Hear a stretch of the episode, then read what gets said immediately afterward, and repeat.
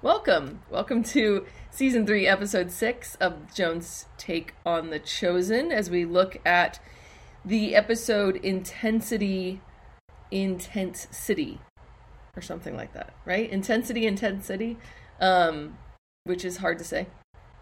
So, when we before we started i put in the in on the screen which i've put up over almost every episode the question what did you think of the opening scene i think in every episode here in every episode there's been this kind of provoke like provocative opening scene that i think we could either really love or maybe have um, issue with so in this opening scene, we have the dream of Claudia. At first, you know, we don't really know what's going on. There's this foreshadowing of the Garden of Gethsemane, right? I agree with my mother in the chat who said I it was very evocative of the the Passion of the Christ for me. Like it just took me straight back to the Passion of the Christ, the movie with Jim Caviezel. The the the serpent and that feeling. So I have to wonder if the writers you know, thought that if that influenced them. And this is, of course, the dream that Claudia has, the wife of, of Pilate has, referenced in Matthew 27 19. I've always loved Claudia. I've always been intrigued by the character of Claudia, and it's tradition that tells us that her name is Claudia. Um, she has become kind of, there's been a lot of fascination with her. Um, the Spear by Louis de Wohl I, which is one of my favorite books, talks about her. She's a character in The Spear. She's a character, well, she is the main character of Gertrude von Le Fort's short story, The Wife of Pilate. And she's really captured imaginations. So I love that they've introduced her character so quickly in um, in the seasons, and so quickly in, in season three. I wasn't expecting her to have short hair. I too somebody said in the chat like when she woke up, we thought, is, is this a young boy? But I thought it has to be Claudia. I, I wasn't expecting the short hair, but I did ask around, and I'm still not crazy about it. But people have said it is, um, it was possible for the Roman women to have such short hair. I would have thought they would have. I mean, I know that Roman women at the time really prided themselves on these elaborate hairstyles, and so I, I at first I was like, this is anachronistic, but I guess it's not. I've asked around, and it's not an anachronistic detail that she has this short hair. Um, it definitely causes her to be a foil for the Jewish women, right, who are going to be depicted with this long hair. And um, so it, it's a reference, of course, to Matthew 27 19. When Pilate was seated on the bench, his wife sent him a message Have nothing to do with that righteous man. I suffered much in a dream today because of him. So, this idea of Claudia's dream, we don't know more than that. We don't know what was in Claudia's dream. And it opens a lot of other questions. It's interesting to think about what this dream might be. It opens a lot of questions. What would happen if Pilate had listened to her? So, was it a dream of the Lord? Or if Pilate would have listened to her and not, and, and Christ's crucifixion would not have happened? Okay, so then some say, well, maybe it was a dream of the devil. In fact, there were a series of, of plays, the York mystery plays in the Elizabethan time, actually depicted it as a dream of the devil who to dissuade the passion from happening.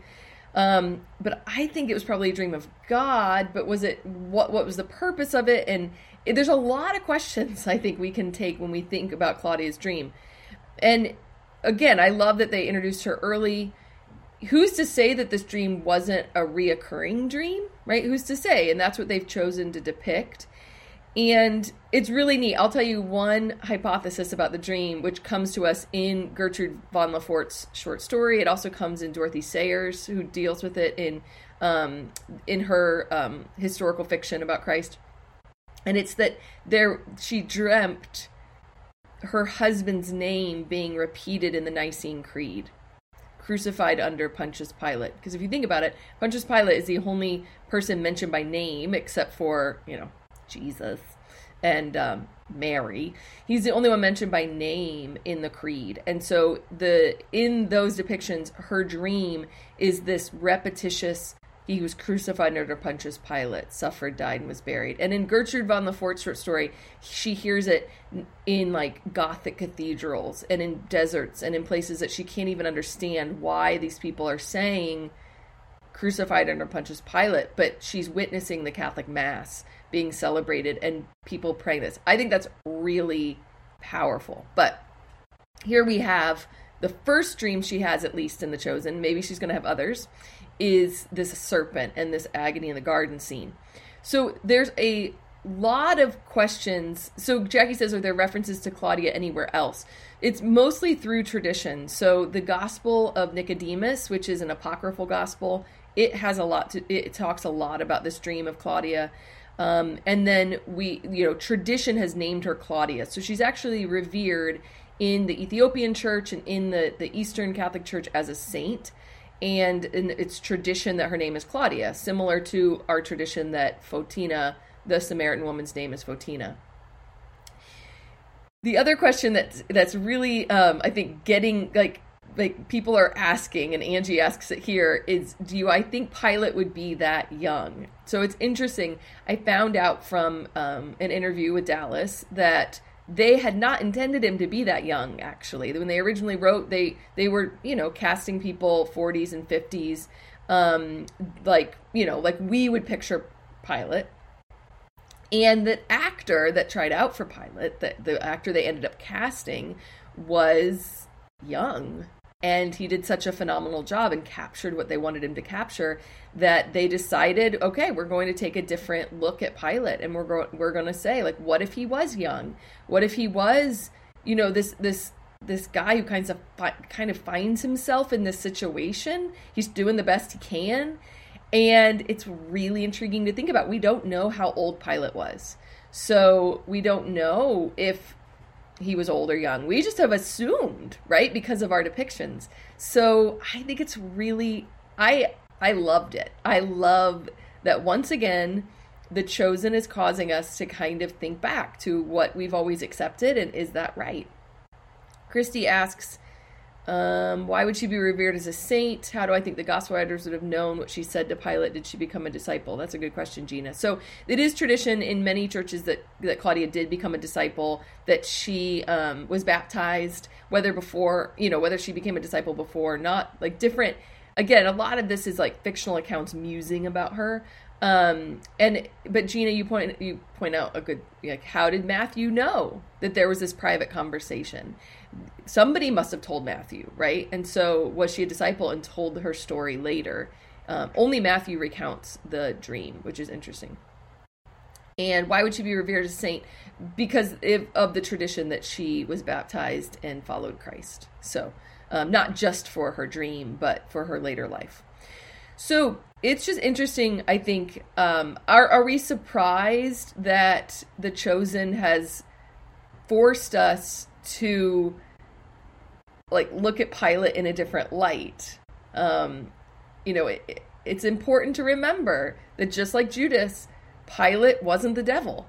He was a human being, and it's important to to remember that and to kind of struggle with that. I think I spoke about this in a previous episode, but one of my big issues with the Oberammergau Passion Play this year was that the the director depicted Pilate as having this vendetta against Jesus and having like seeking his death and like seeking him out to kill him, like killing him out of anger and out of uh, like this like vengeance. And that's not a scriptural account. The scriptural account really shows us more that Pilate was weak and indecisive and fearful and cowardly. And I think it's it's easy for us to think of Pilate as the guy in the black hat rather than a guy with weaknesses like us it's easier to say he's the villain of the story. That's he's not like me. Well, guess what? He is like you, or you're like him. And um, and so I love that the chosen again has, um, you know, challenged this idea of that we might have. This is a historically accurate representation that there had been insurrection, that um, that Rome wasn't happy with Pilate, that he's really trying to hold things together.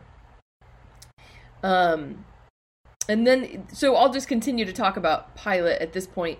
He has this meeting with Atticus And that's really when we get the personality of of Pilate coming out, right? They're clearly old friends. You can tell by the way the actors banter, just kind of the actors are so good in The Chosen that you know you can tell the that they're supposed to be old friends.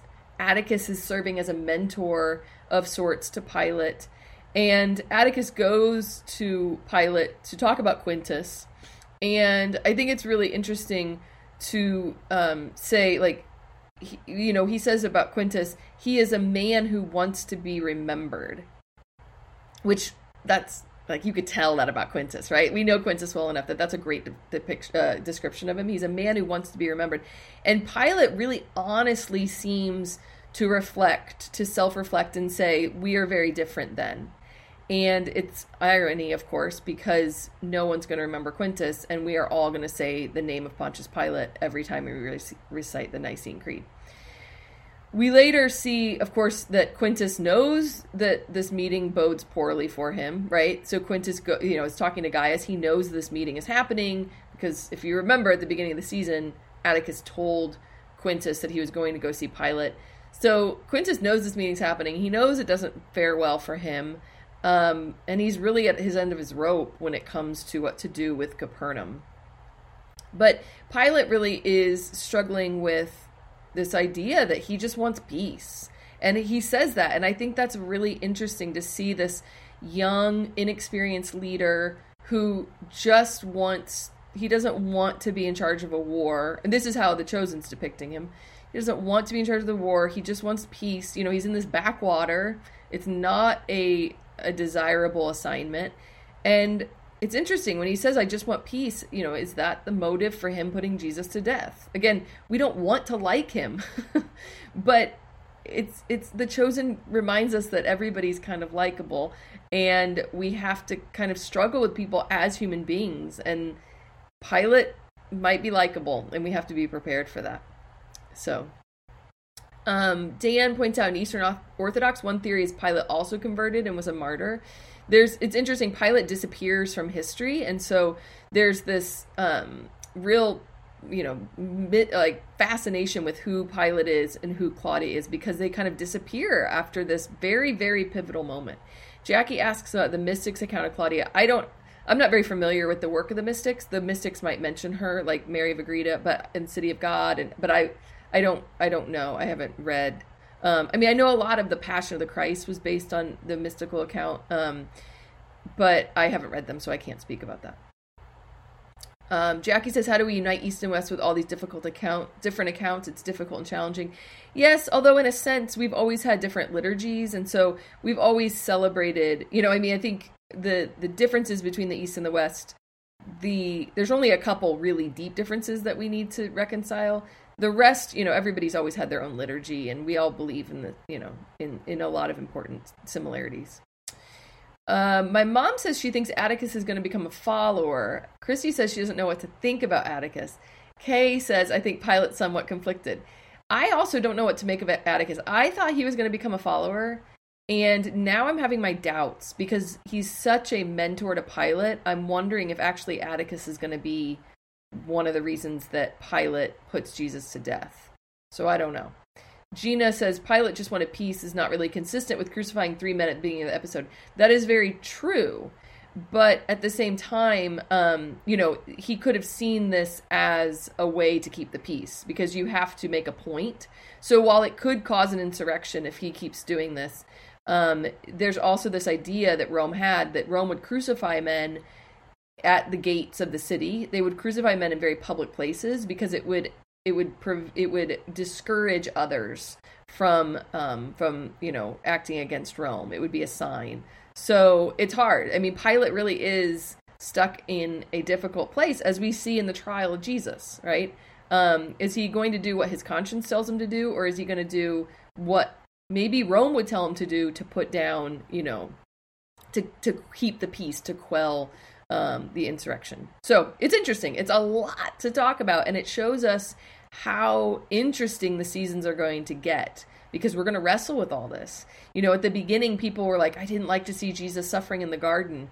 Well, good luck because we're going to have a lot worse than that, right? We're going to have a lot worse than that.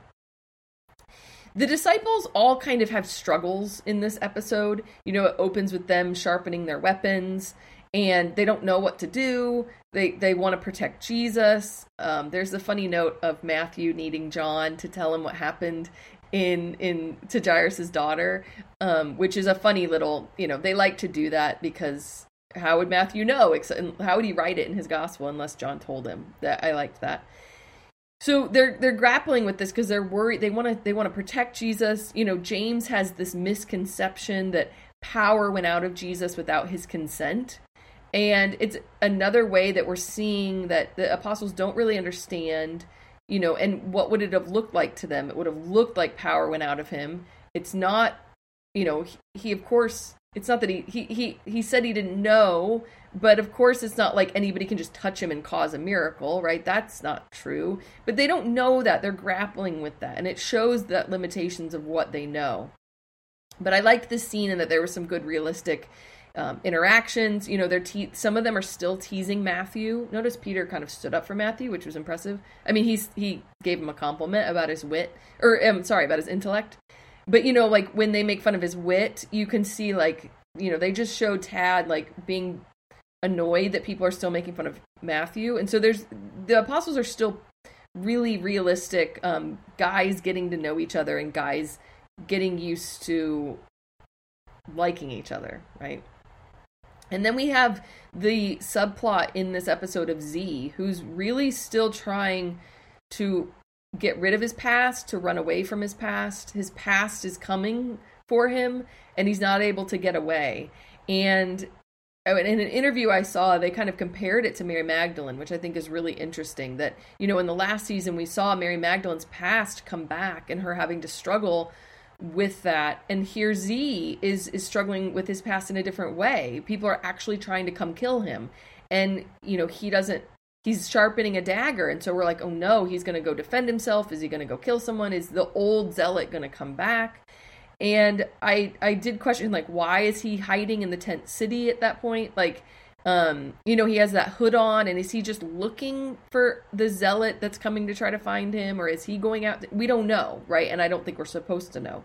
But um when he's in the tent city hidden that's when he's found of course. And we find out he doesn't have the dagger. At some point he's gotten rid of it in the episode. He has had a change of heart or maybe he never intended to use it right? We don't know. But when he kneels he's not armed and he relies on prayer rather than violence and he's ready to die. And it's in this surrender of life that he finds his life right? He he saves his life through this surrender of life. And he announces to his fellow zealots that the kingdom of heaven is at hand.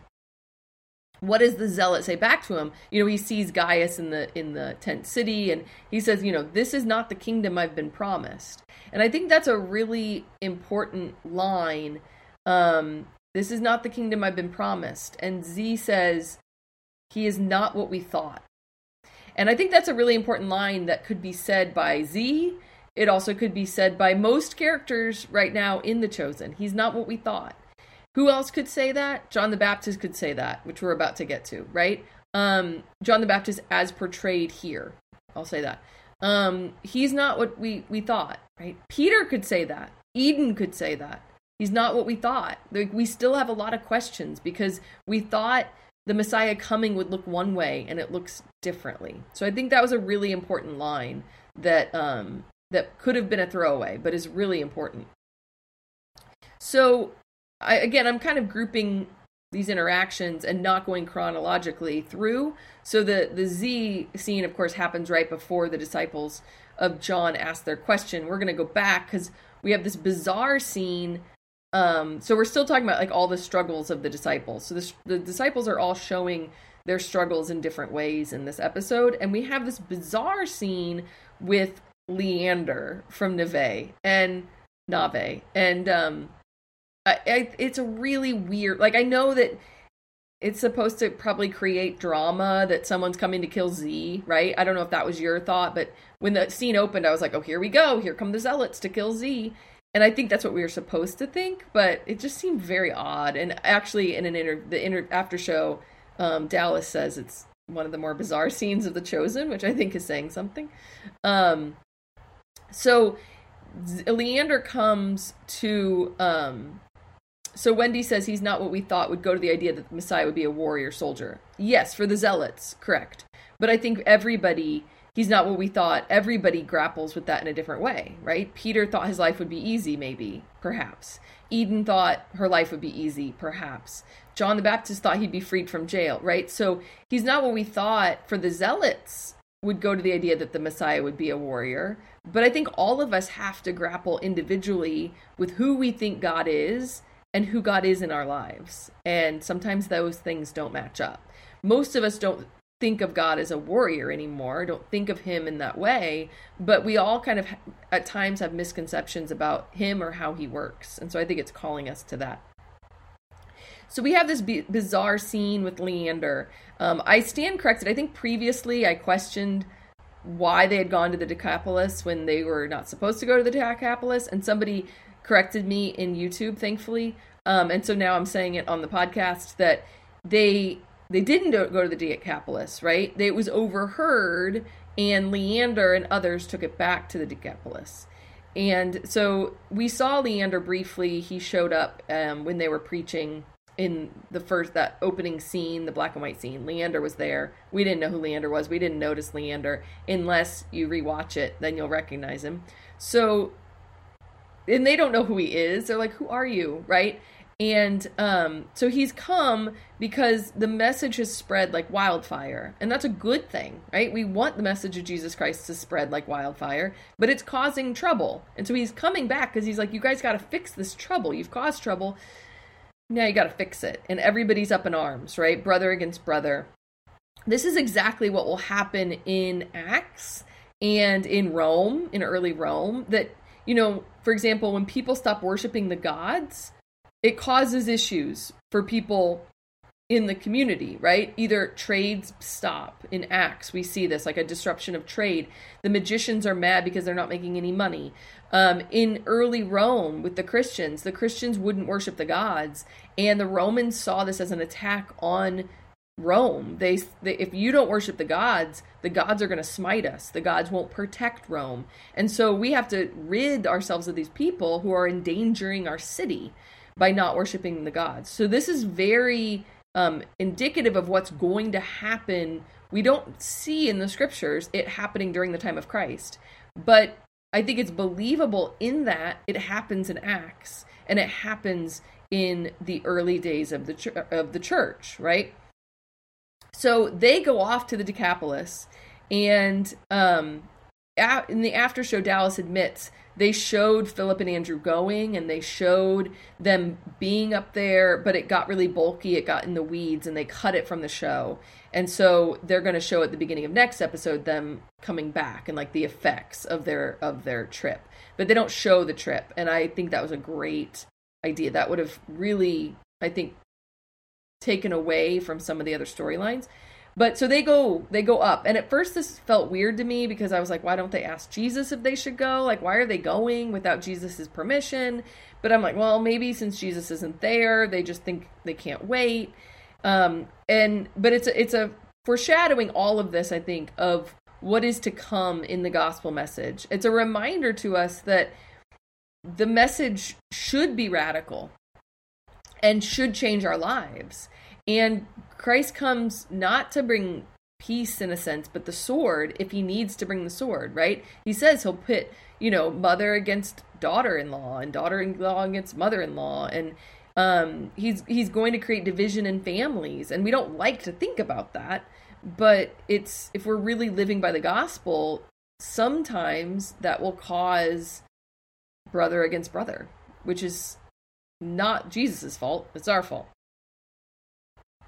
Then we have the relationship of Mary and Tamar. So just to kind of finish up the struggles of the disciples, we have this scene between Mary and Tamar. There's been clear tension between them, there's been clear jealousy, and now it all really comes out. And and we see how different Tamar and Mary are from each other. Tamar is outspoken and very confident and bold, and Mary is is humble and quiet and you know I think she she's much more motherly for the disciples, and she's everything she's been taught to be as a Jewish woman, and Tamar is everything that Mary's taught not to be as a Jewish woman.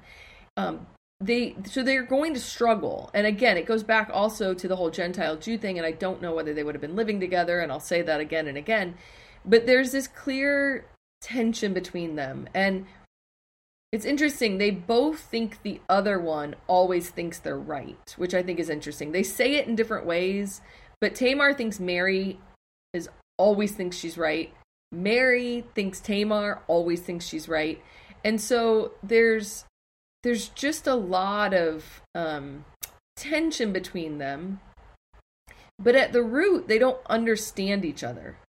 And so they don't know each other, they don't know their stories. And so they're always comparing themselves to the other without really knowing the other. And that's what's been stirring the pot, right? So we see, like Mary admits, she's jealous that Jesus commended Tamar's faith. You know, that I think that's a really powerful statement when he when she admits like, you know, well, you were the the gold star. Like you got the gold star that day, right? You were the A plus student and he found me possessed in a bar. Like there's real real emotion there and real wounds. And it's interesting that Tamar reminds her. She says like, you know, do you do you um regret how we found like do you regret your story or do you regret how he he she didn't say regret. I should have written it down. But she indicates like you have to be thankful for whatever brought you to Jesus, right? That's how you found Jesus. And so the story is good even in its brokenness. So don't begrudge your story even though it's broken and even though there's wounds. But Mary, we find, is still carrying her wounds. Even though Christ forgave her. Christ forgave her at the beginning. Christ forgave her when he, she came back, when she fell again. But she is so full of shame for that first encounter. She's so full of shame for her past. She's so full of shame over leaving again. I think she's terrified that that's going to happen again. And so, even though she's forgiven, she is still carrying those wounds. She says, I am doing everything I can day after day, and I'm afraid I am still broken. I worry I will never be enough. How many of us have said that? Or how many know people who struggle with that? That they aren't enough. Of course, you're not enough. Of course, you're broken. We all need the Messiah. He calls you out of your brokenness. Yeah, Mary, you're still broken and you could fall any day. But that's why we have Jesus. That's why you need Jesus. And so Tamar says, I'm sorry for the shame and regret you feel, but Jesus forgave you and you choose to hold on to it. And that's that's so powerful that Mary is the one that's hanging on to her wounds. Jesus isn't. And how often we see that we'll go to confession and we'll confess a sin and it will still haunt us. We choose to hold on to it. Jesus isn't holding on to it. We are holding on to it. I think that's really, this is a really powerful scene. And Mary says something. She says, I judge your strength against my weaknesses. And so I'm seeing in the chat, people are pointing out, you know, um, that Jesus saved Mary, Tamar found Jesus. Um, and um, cases we often don't see our qualities hidden to us but seen by others, always a surprise when someone tells us. That's what they do, right? They tell each other here in the scene what they admire in each other as well. Um, and so what Mary's done is Mary's judging, she's holding up her wounds to what Tamar's done right. Because guess what? She doesn't know Tamar's wounds. They don't know each other. And so, isn't that so often what we do? We don't actually know people. We don't know their stories. We think we do. And so we make judgments about them and we make judgments about us. And so often we measure our weaknesses against their strengths. We compare and say, well, I can't do this, I can't do this, I can do this, and they can. But we fail to see that they can't do some things and we can't. Or we hold ourselves high and mighty and we judge all our strengths against their weaknesses. And they say, look, we say, look what a terrible person they are. Look at all the faults they have. Blame, blame, blame, blame, blame, blame. I'm wonderful. But we don't know their story. And we're ignoring our sin. And so comparing ourselves to others, holding up our weaknesses to their strengths or our strengths to our weaknesses is a, a recipe for disaster. So they both are judging each other, not knowing each other and not knowing their stories. I like that, you know, we all have different stories, we all have different paths, we all have different gifts. I like that Tamar recognized that she needs more gratitude.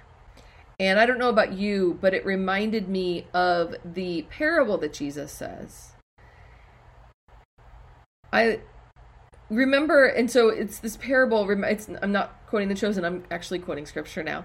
That Jesus is, the, is in the house of the Pharisee of Simon the Pharisee, and the woman comes to you know wash his feet with her tears and dry his feet with her hair. And some people have said that's Mary Magdalene, and some people say it's not Mary Magdalene. And I think, I could be wrong, but I think they're referencing this when Tamar says that she needs more gratitude. Why does Mary have gratitude? Because she's been saved. Because she's been in the depths of hell, and Jesus went and got her out of them. And so we think about Jesus' parable in Luke 7. So I tell you, her many sins have been forgiven, hence she has shown great love. But the one to whom little is forgiven loves little. Mary Magdalene loves much. She is grateful because she has been to the end and Jesus has saved her out of that. And so Tamar recognizes that maybe she needs some of Mary's gratitude. Maybe she needs to recognize more the gifts of others or even what the Lord has done for her. And she recognizes that I can learn from Mary. So Mary's recognized she can learn from Tamar, and Tamar recognizes that she can learn from Mary, and there's a big growth there. Um, we have more about the olive oil and the good soil. Again, is this leading to a parable? Maybe. And Mary goes to look for the money that Joanna sent, and she finds Matthew's prayer tassels, which will come up in the next episode.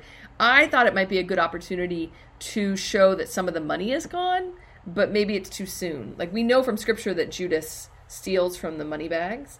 And so I thought this would be a way that they would show, oh, some of the money's gone, but we don't really have clear indication of that um, in this episode.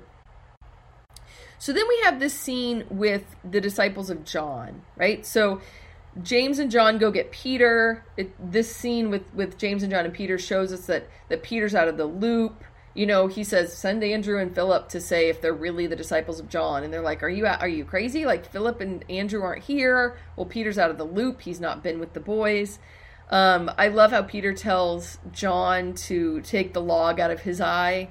Clearly, he's been listening to Jesus, right? He hears Jesus's, and he's throwing Jesus's words back at John. Um, and now we get this scene from Luke 7 18 to 35. And so in Luke 8, in Luke 7, 18 through 35, we have the scene where disciples of John, John sends his disciples to Jesus to say, Are you the Messiah or should we look for another? So in Luke 7:20, when the men came to him, they said, John the Baptist has sent you to ask, Are you the one who is to come, or should we look for another? Now, why does John ask this? There are a variety of possibilities why John might send his apostles to ask this question. One of them is perhaps he now i'm talking about scripture not necessarily the chosen okay sometimes i have to make that differentiation so in scripture there's lots of reasons in real life there's lots of reasons why they might have asked this. So john might have sent his apostles to jesus because he wants his apostles to follow jesus. You know he's he's told them look behold the lamb of god. There he is. I'm not worthy to untie his sandals. So it could be that he, and I'm again, I'm speaking about in scripture, in real life, it could be that John is sending them because they need to hear from him that he is the Messiah and they should be following him, not following John. So that's one possibility. Perhaps he wants to force Jesus' hand to announce who he is, right? So John and Jesus in the scriptures we know, like John doesn't want to baptize Jesus. He's like, "No, you should be baptizing me." So they have kind of this like, you know, there's this idea that John doesn't completely know everything about Jesus's ministry. And so it could be that he's just like, "Okay, announce it already." And so he sends his disciples there to announce it. And we see that, you know, when Jesus is Jesus answers his question, in the chosen episode, he's answering it in a very public forum. We have Gaius there, we have the rabbis there, we have the zealots there, we have the you know the disciples of John there. Or he could be suffering a dark night of the soul. And I think that's a very real possibility that John is not divine, John's human. John has to struggle with faith the way we have to struggle with faith. You know, he's seen a lot, he's done a lot, he knows a lot, but now he's rotting in, in prison and he doesn't maybe know exactly what the mission of the Messiah is going to look like.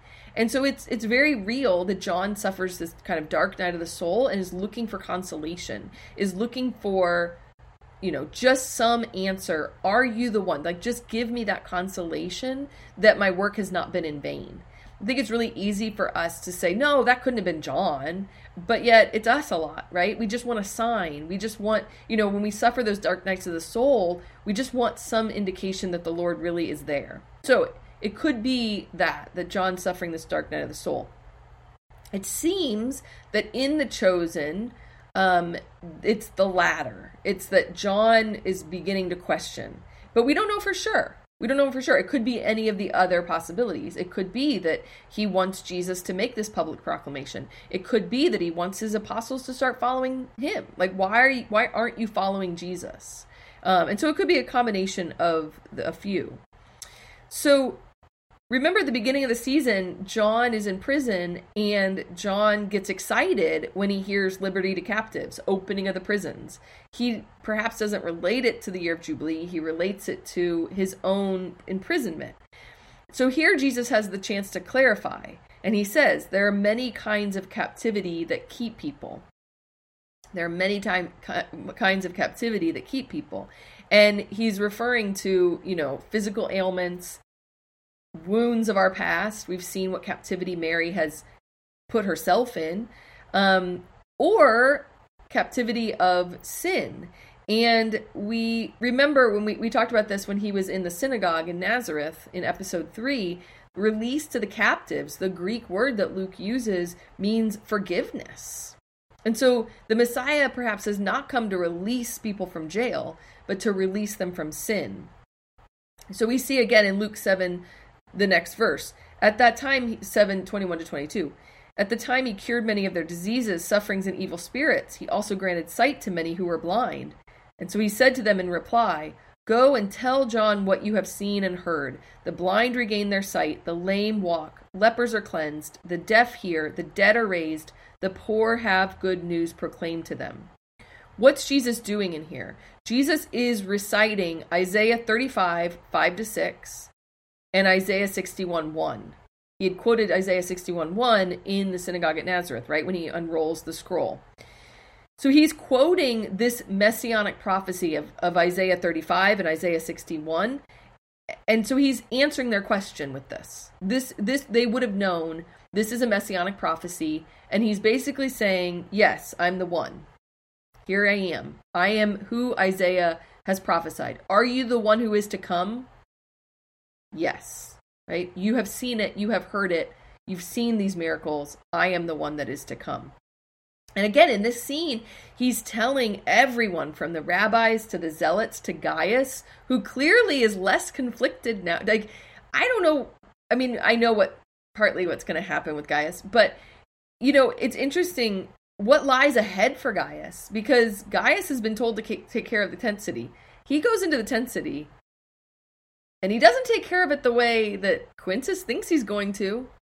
Because he sees a rope and he remembers Peter and he has a soft spot and he remembers the Messiah. So there's a lot gonna that's gonna happen. What lies ahead for Gaius when Quintus realizes he hasn't done what he's supposed to do? We don't know. But anyway, so Jesus, what's Jesus doing in front of all these people? He's quoting Isaiah. Now Gaius wouldn't know this, right? But everybody else there would. He's quoting Isaiah and saying, "Yes, uh, like say, go go tell them what you have seen." Now, it's interesting. Isaiah does not include the dead shall be raised, that the dead have been raised. I love that. If you read Isaiah 35, 5 to 6, Isaiah 61, 1, all these miracles are recounted, but not the dead shall be raised. And the chosen does a good job pulling this out without overtly saying it, because notice he didn't say it, and then he adds it. Um, and so he adds it separately. And that's what, I mean, Jesus adds the dead shall be raised when he's, you know, in Luke without adding it the way the chosen did. But I think the chosen, um, you know, really wanted to add that, that this, that wasn't originally in Isaiah. Jesus does more than we expect, right? He does, he gives us more than we ask for in the words of Thomas, right? He gives them more than we need, I should say. And so um, it's interesting in Luke 7, so not in The Chosen, but in Luke 7, the dead shall be raised is a reference to the widow, um, the son of the widow of Nain, which in Luke 7, he saw the funeral procession with the widow at Nain, of Nain, and he raises her son without her asking. He raises her son from the dead. That is not in The Chosen, but that is a direct. So in Luke 7, we have all of these miracles in the chosen they chose to um, bring back the idea of jairus's daughter and have that kind of exchange with the rabbi about that um, it was really really beautiful um, my mom just says that watching all the facial expressions is key and i think that's really important i agree and so often i can watch tv distractedly and with the chosen you can't because the actors are so good there's this interplay of expression some of which isn't scripted, some of which is the actors are so in I just love how they are their character. And so there's a lot of unscripted moments that are really important to understanding what's happening in hearts and minds. They are they're just it's phenomenal. Gina points out that Rabbi Yussif wants Jesus to be careful with how he responds to John's disciples, right? He says under his breath, careful, careful, right? Um, because that little, that little, um, you're absolutely right, Gina. That little thing is a hotbed for like what is going to happen. What is going to happen? They don't know that Gaius. I mean, if Gaius wasn't a sympathizer at this point, he who knows what he might do, right? And so there's this it's this hotbed between the rabbis and the zealots, and the like. We have to appreciate what is happening, and that there's a lot churning here. Then we have the fantastic episode, or the fantastic scene that I think all of us were waiting for, and that's with Barnaby and Shula. And so Barnaby witnesses him curing the the boy of his blindness, and it sticks with him, and he decides he's going to have the courage to ask Jesus to cure Shula. We've all been at, waiting for this, haven't we? So Barnaby, Barnaby brings Shula. You can tell he asked Shula, like he said, Shula, let's go. And Shula won't ask. We don't need to bother him, she had said. She won't ask. And Barnaby asks for her. So we all need friends like Barnaby. We all need friends that will lower us down into a roof. We will we need those friends that will bring us to Jesus, that will, you know, encourage us. So we need a Barnaby. Why is Shula afraid to ask? I think it's really important to examine that we all know people like this. Maybe they're afraid to pray for something because they feel it's selfish. Maybe they think, well, other people have bigger problems than I do. Maybe they think they're not worthy. You know, any of these things could be playing with Shula. Like, you know, every like she says, like, you know, you're busy. There's other there's other you know, there's other problems. Um or do we identify with our problem? Do I we identify with that cross and we're afraid to surrender it? Think of Mary Magdalene earlier in the episode, right? Do we hold on to those things because now we're the, you know, Shula's the blind woman and she knows life blind. She knows it's comfortable. You know, there's crosses, but she knows the, the devil she knows is better than the devil she doesn't, right? So are we comfortable with our wounds? Are we comfortable with our crosses that sometimes we don't ask them to be lifted?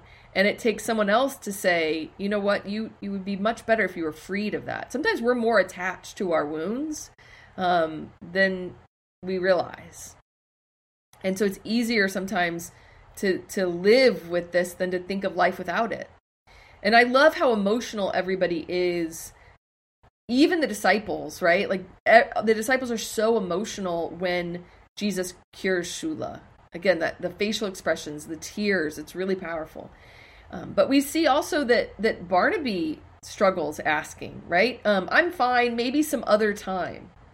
Some other time? Like like is Jesus, you know, all his power sucked up for today? Like he has no more power left today because he's done so much. Um, but so Barnaby's not even going to ask, and as he's walking away, of course, he realizes he's been cured. And I love how Jonathan just says, "There it is," right? And it's a great scene. Um, the bear hug that Barnaby gives Jonathan wasn't scripted. They they had talked about it. Jonathan didn't know that he was going to get the bear hug. So I just think it's a really really powerful scene. Um, I'm going to read over your Gina. I agree that Jesus cured his friends in private. Um, I love, I love that.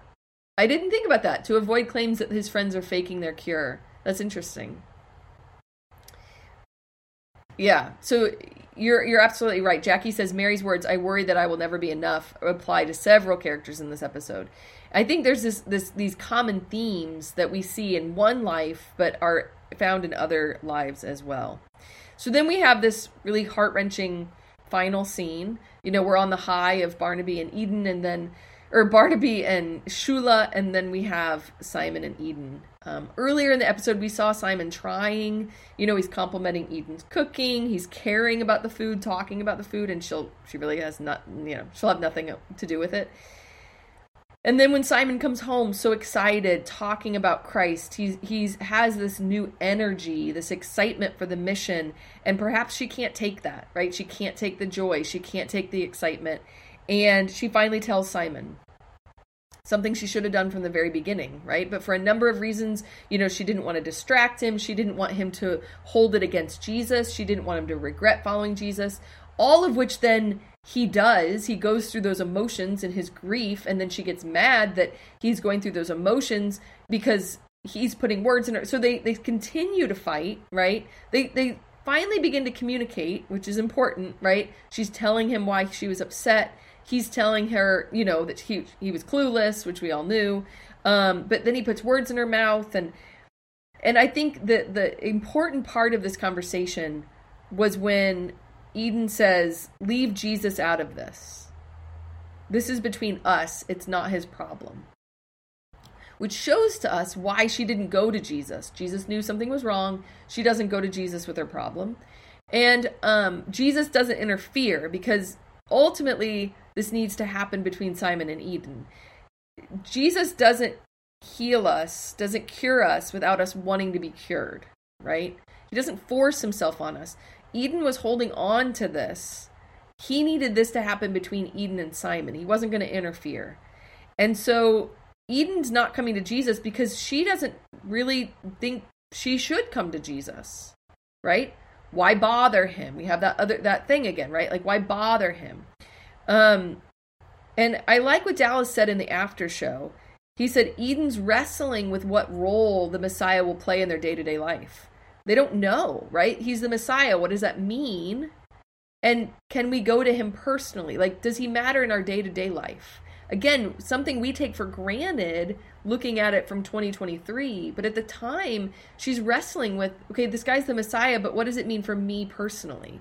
You know, if you had an idea of the Messiah coming to save the the Jewish people from occupation, what does that have to do with my wounds? What does that have to do with my little grief over here?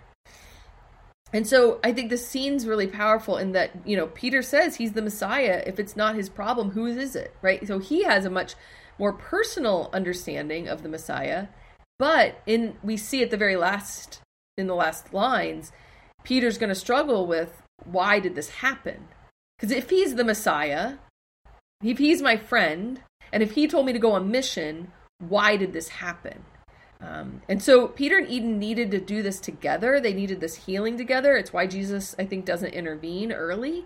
But now they're going to start asking why. And I think Eden's been asking why this whole this whole um, season when she sees the healing of of um, Veronica. She's asking why, and now it's an important question that Peter's asking: why, why? He just says why, why, why, and that's how the episode ends because that's what we all have to grapple with. That's the important question when we suffer: why? Why are we suffering? Why are we suffering? Right? Um, and so there's this fantastic interplay of of idea that I'm not worthy to ask for healing, but then I follow Christ. Why am I hurting? There, there are a lot of emotions, and I think all these emotions in all these characters are the emotions of the Christian life. And one thing the Chosen has done in this in this season has been to address these important problems, these important questions, these important um, understandings and misunderstandings that we as Christians grapple with, and that people who perhaps are rejecting the faith grapple with. How many people won't come to Christ because they see evil in the world? Um, they see that, you know, Christ isn't going to make all your problems go away. And so, you know, we have to also remember a huge audience of the chosen are unbelievers who are encountering the gospel for the first time. And the writers of the chosen know these are the questions they're going to encounter. When you first encounter Christ, you have to ask those questions is my life going to be different? Is my life still going to be full of suffering? And if you accept Christ and your life is full of suffering, you're going to ask why. And so I think it's really important that they're delving into this um, and into these these really important questions and these really important dilemmas that we have as Christians. Um, and of course, we're going to discuss it much more in the next two episodes. So that's all I have for this episode, episode six. I'm going to scan through and make sure I didn't miss anything that I want to pull out of your comments. Um, Dan, I absolutely agree. Eden resents Jesus for not taking care of her, but a woman who's a stranger gets healed. Um, I think that's the foil between Eden and Veronica. And I think, again, I mentioned this in the last episode, but I think that's why, um, in some ways, why Eden's scene was so bloody because we wanted to have that foil between the woman with the hemorrhage and Eden and I think that that foil comes out here. Um, Kay says Simon and Eden have to figure out their place in this puzzle, and that is powerful. Like how, like where do we fit as well? That's really important. And how do we embrace our cross? And these are all really important themes, and of course, we're going to talk more about them in the next few episodes. So. As always, if you can throw a, a like, whether you're watching this live or watching it recorded. If you can give me a thumbs up, that'll help other people find this. If you know other people who love The Chosen and might be looking for commentary on the episodes, but really on the themes of the episodes, a Catholic commentary, a Catholic look at some of these things, diving into the actual scripture, please recommend it. And I love seeing all of you and I love your comments. I love that this is a dialogue when we're on YouTube together.